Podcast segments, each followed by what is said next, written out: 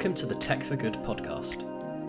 We are very passionate about two things technology and our world. In each pod, we will be interviewing some fascinating people business leaders, but those with a special interest in solving the biggest issues facing humanity today. Think the environment, think healthcare provision during a pandemic, think global social injustice. If you want to know more about technology's immense potential to fix and transform, then you're in the right place.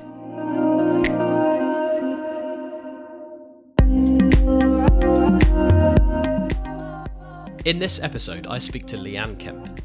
Leanne is founder of Everledger, a company that uses blockchain to create digital records of asset origins, characteristics, and ownership. She is a global authority on blockchain sitting on a number of blockchain advisory groups, including with the World Economic Forum and IBM. Our interview delves further into Leanne's story, and I quiz her on how blockchain could change the world for the better. But first, I ask Leanne why people still maybe struggle to understand this technology. Well, it certainly has gotten through to a number of people because we've seen the adoption and the rise of it in various different ways across many industries and even the use in cryptocurrency. So I'd argue that there are many people who understand it. And more importantly, it's starting to be quite um, well adopted in even capital markets and large companies like, um, like Tesla, as a prime example. Um, I guess, you know, the first generation of the internet came about in 1989, and really there wasn't a lot of sort of forward thinking and knowledge at that particular point in time in the first number of years about what that potentially could mean to the world, to communication, to business, to media. And looking now in the rear vision mirror, we're starting to see what the impact of technologies like the World Wide Web actually means to um, every individual and every corporation, bank, governments around the world. You know, the underlying technology that underpins cryptocurrency, of course, is blockchain. But what what is blockchain um, you know it's i believe that it is as important as the internet was in 1989 but we're moving from what we once mm. knew was the world wide web to the world wide ledger and the application of these technologies at a very protocol level um, we're starting to see uh, use across nearly every industry in the world will be touched by this technology. So that's why it is as important as the web was in 1989, um, as the future of money will be, or the future of trust on the internet will be, um, is this technology. Tell us about Everledger then, Leanne, and how your company is using blockchain. Look, we began in the heart of London in 2015, and we have about 100 Ever Legends around the world and six operational centres. And we, I've always been plagued by real world problems that arguably um, is enabled by a broken human system. Uh, and technology can be the, the, the catalyst for change or the connective tissue to enable that change to occur. So I certainly remember um, in my younger years watching Leonardo DiCaprio's Blood Diamond movie, and there'd be many of us that would remember it.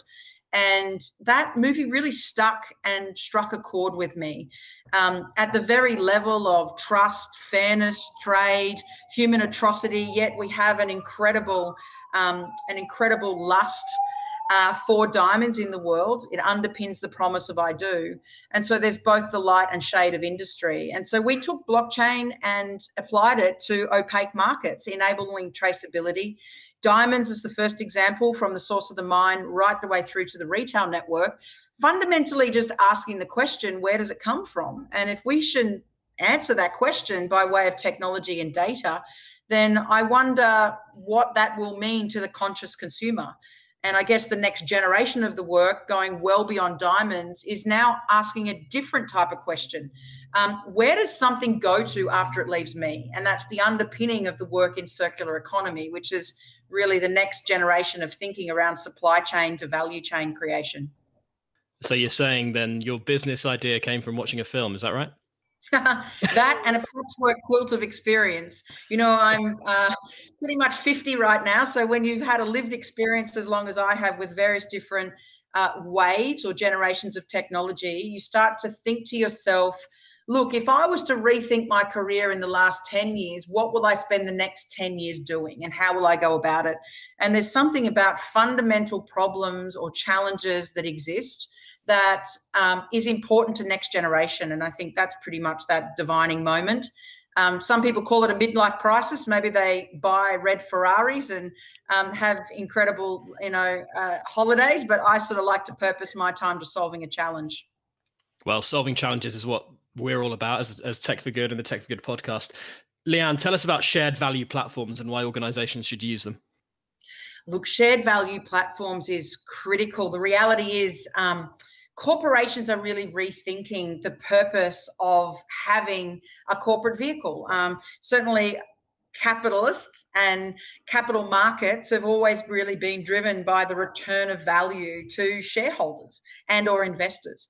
But there's a higher order calling right now and that is to think about stakeholder value not just about the shareholders that are within the business or satisfying employees but stakeholders and certainly people and planet are stakeholders of all businesses. And so, therefore, when we think about shared value platforms, it's firstly recognizing that our purpose goes well beyond just the creation of profits. It's what we're going to do with that and how that is going to take accountability to the forefront. Um, but also, gone are the days now where we can only rely upon a single thrust of effort to enable the right level of accountability or the right level of, of value to be created. Um, and when I think about shared value platforms, it's been a race to the bottom when we start to say, I want to make this item and I'm going to maybe first manufactured in China, but um, if I can't get it there or can't get it fast enough, I might move to another location of the world. And it's a run to the bottom. But if we start to understand the value that's created across different supply chains, that actually fundamentally shifts the economic model in countries like Tanzania, where some of the work we've been doing in color gemstones is creating a whole level level of prosperity, but also another level of knowledge where we're starting to see um, next generation in women um, understanding the economics of knowledge. Um, and knowledge is really power what is the potential power and, and and possibilities of blockchain as a as a kind of shared value platform for businesses? I mean, the true essence of blockchain is a people's technology. It's open source. It was driven under the pseudonym, of course, of Satoshi Nakamoto, a him, a her, a collective uh, set of geniuses. And by virtue of that, it started as a people's technology. It enables peer to peer exchange of value. Um, the very first use case was in cryptocurrency around the exchange of value, which was digital money. But of course, the exchange of value can occur in so many different paradigms. We're now seeing a mass explosion around digital art. We're seeing an incredible monetization of what one could say is illiquid assets now becoming liquid.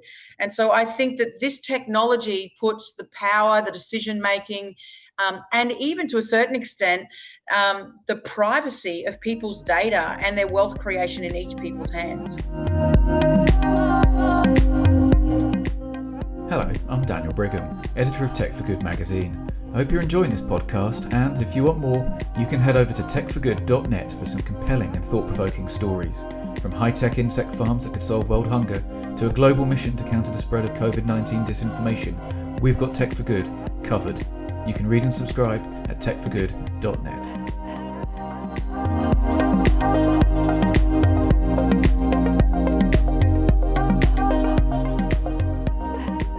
In in your view, what are some of the biggest kind of social environmental challenges that blockchain could help overcome in the future?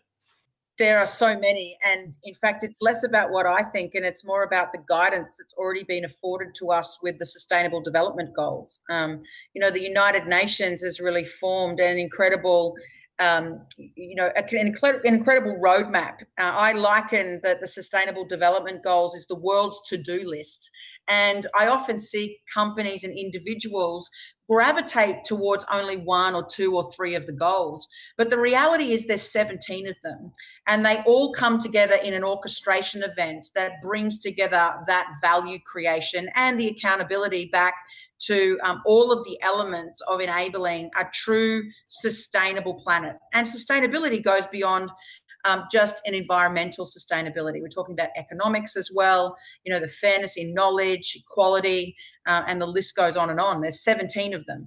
And blockchain plays a critical role uh, amongst all of those. But blockchain alone will not solve and or provide the silver bullet solution to enable that change. It must come together in a symphony of technologies. And I guess that's the powerful place we're at right now.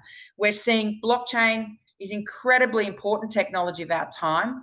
It's super powerful, but it's actually when you start combining these technologies together, like artificial intelligence, machine vision, IoT, the layers that we're having in communication backbones between near field communications up to satellite communications and it's when all of that comes together and consolidates, we're starting to move it to true exponential power movements. Is it coming together now, Leanne, or is that something that's going to happen in the future? Do you think at the moment is is there a symphony happening, or or are all these technologies still playing to their own tune? like everything, I think if you uh, really enjoy classical music, you can strip back many different instruments and they're still beautiful to listen to. And then bringing it together um, enjoys a certain different type of uh, story to be told. I think that we are facing um, many moments of crescendos um, with these technologies. Some are being implied um, of use in certain industries. Some are being applied in industries, like the diamond industry um, 500 years in the making. Most of it's been um, generated by a human system, a human system of trust, a gentleman's handshake, the chit of paper, and a promise to pay. Um, but now we're starting to see the connectiveness of uh, of diamonds, that digital twin of the object, um, being in a synchristic mo- mo- movement. And now we're seeing the digital twin of the object, the diamond itself, being married to the physical object. And that's when you're starting to see that elevation of change. Not only that, you're also seeing these layering in of new data. So, whether that be the origin of the diamond to de risk the supply chain, whether that's going to be the footprint around sustainability, greenhouse gas emissions, use of water, the different types of social contracts that exist between people in the supply chain or people wanting to engage with it. And it's when all of that comes together, an entirely new paradox and a paradigm shift occurs. So when you have the inception point of technology that's just being born and it starts to mature with a problem that has to be solved, not just wants to be solved or needs to be solved, it has to be solved now, then that's when the inflection point occurs. And we're right at that moment now. Leanne, in the context of social good and maybe the SDGs as well, what work from Everledger are you particularly proud of over the last few years? You mentioned the, the work you're doing in Tanzania. Maybe maybe you could talk a bit more about that. Tanzania is incredible to me, um, particularly 50 mining women came together to enable um, not just only the elevation of skill set and knowledge, to be able to bring jointly with industry many participants to help education with women and understand the importance of gemology, to know that when they mine these rocks out of the mantle of the earth, of course, you know, that this green is valuable for the following reasons. And this shade of green is also still valuable. Um, and to have that distinction, that education is important to enable a fairness of market trade um, so that the likes of large luxury um, houses in the world have a trustful platform where they can engage. And as a part of that, also bring the ability for consumers um, to walk with their wallets and, and how do they think about investing in um, in social contracts with those that, of course, are wanting to do good within community. And when you start to see the increased fidelity of profits being made over greater um, margins with an efficiency of business trade, it's incredible to me the collective spirit of the community in these rising villages are starting to understand that it's an important um, it's an important set of investments in the community as a whole. And they're thinking beyond the generation of today. They're really setting up what's important for tomorrow.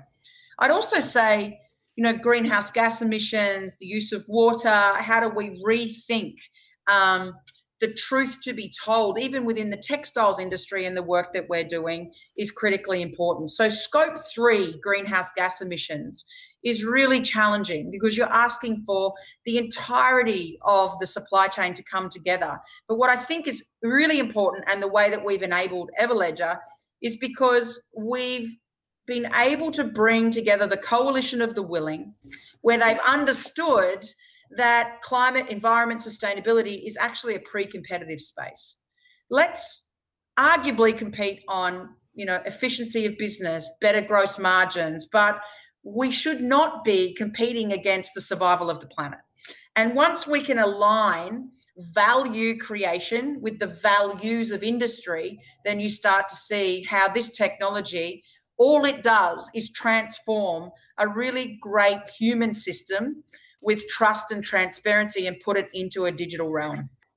Yeah, it's, it's obviously so exciting, and the possibilities are yeah are very exciting. But what what are the challenges do you think, Leanne, going forward now with blockchain, a wider rollout, and in the context of kind of blockchain for good and and and and that area as well?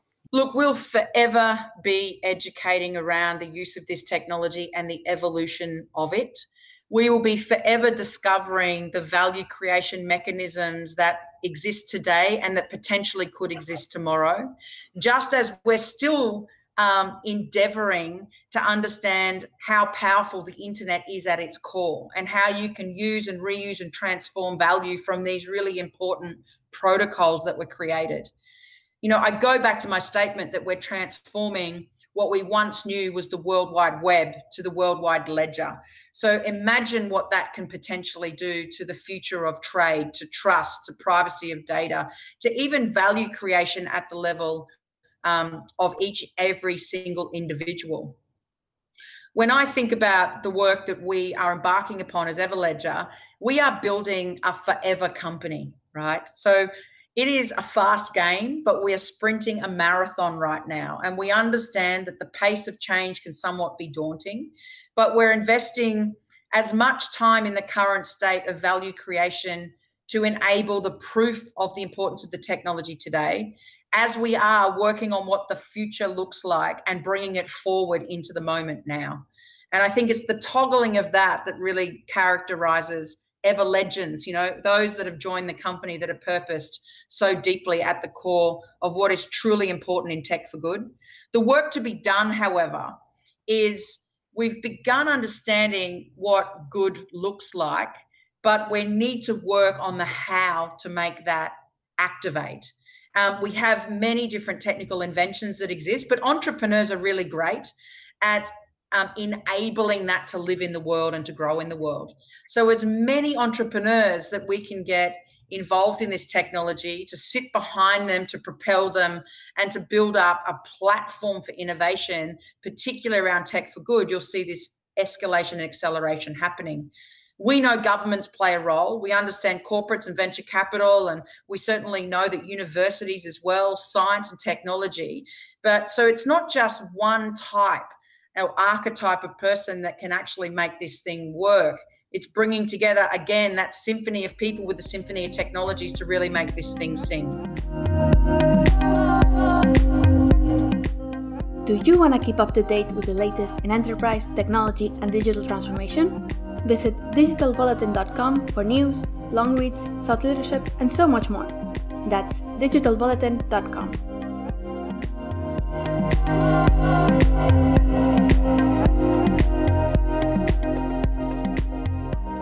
I want to delve into your background a bit, a really interesting career. You're a self taught engineer. Is that kind of to talk a bit about that? I am. Yes, yeah, someone actually mentioned that I was a serial entrepreneur and I was appointed a number of years ago, right here in my home state in Queensland, to be the chief entrepreneur, um, really driving innovation across the entire state of Queensland. And one of my mandates here has always been to enable. In fact, I was so cheeky. I remember saying to the Premier, I think we should rename the state of Queensland to Queensland because we have an incredible natural beauties with the Great Barrier Reef. We, of course, are have insane amount of natural resources. Um, we're proud Australians to, of course, have the Argyle mine with diamonds, but we're also a very large exporter of many natural resources. But being the chief entrepreneur, I said there's something else that we have here that we've not yet combined together. And of course, that's the natural talent, which is entrepreneurship. Um, I am a self taught engineer. I'm a serial entrepreneur, and one could say I'm unemployable by virtue of the way I think, the way I act, and sometimes even the way I speak. Um, but it's the ability to be able to think at the forefront of where breakthrough technologies are about to be born. And I think that's been the curious mind that I've held for quite some time. I was a pretty annoying kid. I always used to say to my mum, um, Are we there yet? Are we there yet? I'm really impatient. Um, and I also used to couple it with, But why, mum? But why? You know, that annoying sibling in the back of the car. But that really set me on a pathway, um, a pledge to lifelong learnings and a huge curiosity of mine. Um, and I guess being the oldest of three siblings, the only girl in the family, uh, I was able to think about uh, taking up um, an incredible amount of thirst for knowledge and was able to apply that into the computing space, and the rest is history. Brilliant. Um, Chief entrepreneur is definitely the coolest job title I've ever heard. So um, I'll give you that one. Um, Leanne, what have been the defining moments, would you say, in your professional career? For example, can can you remember when you first heard about blockchain and what this nascent technology could and might be? Yeah, I think I first heard about this tech technology actually in 2010 when I was working with a university professor and a colleague of mine that was really um, looking at distributed network systems and the way upon which we could um, pretty much think about computing at the edge. And uh, I sort of in, invested a significant amount of time from 2010 uh, understanding cryptocurrency and Bitcoin. Um, and uh, what was really interesting for me was whilst I was curious about the technology, it wasn't until I really turned my mind to the importance of where the technology can play a role in transformation efforts as it starts to bring together what does 2030 look like and how can this technology play a significant role at that horizon point which is why we start to imagine not just only answering the question about where does something come from but also where does it go to after it leaves me the circular economy transforming waste to value. Um, and we needed to have the crises we've faced to enable us to be able to now take action towards change it's a new decade. Um, it's a decade upon which it is uh, critically important that we get back to the business of doing and that we keep our eye on the prize for 2030 and time is running out. Uh, and, but no doubt, it's actually accelerated the digitization efforts and the comfortableness with now having with these types of technologies. I've heard many of the largest CEOs in big tech companies saying, that the amount of digital transformation that's occurred in that one year of COVID was equivalent to an entire decade. And it can be seen by technology platforms like we're talking on today in Zoom, just the scale of that technology that was born so rapidly and quickly. So I think we need the crisis to occur. We need the sounding alarm bells. We need to see that the house is on fire, um, just like we saw with Australia, because it makes us do the change that's so desperately needed. Part of your role um, has been, Leanne, on on some pretty influential kind of councils with the IBM and the World Economic Forum. What have you learned from those experiences? Maybe maybe give give us a bit of an insight into what it's like to be part of um, those kind of groups. Look, I think what is interesting, and most entrepreneurs and certainly startup companies at the age that we were aren't necessarily always invited into rooms that I've walked into. And it's very clear that, as I said before, the wholeness of change occurs when you do have big business, tech, government, entrepreneurs, innovators, science all in the room, enabling or championing towards change or answering to a certain challenge that needs to be solved. And I think that's really the inflection point that occurs. And there are incredible global forums like the World Economic Forum that is purposed just for that. You know, committing to improving the state of the world is really the mandate and the cry out. And when you see, you know, that you have the likes of the largest manufacturers, as I was the global chair for the World Economic Forum for Advanced Manufacturing, you have the largest names in the world all sitting around the table that are the biggest competitors. But what has been put to one side, as I said before, they find that pre competitive space that there are principles around the human connection that are important.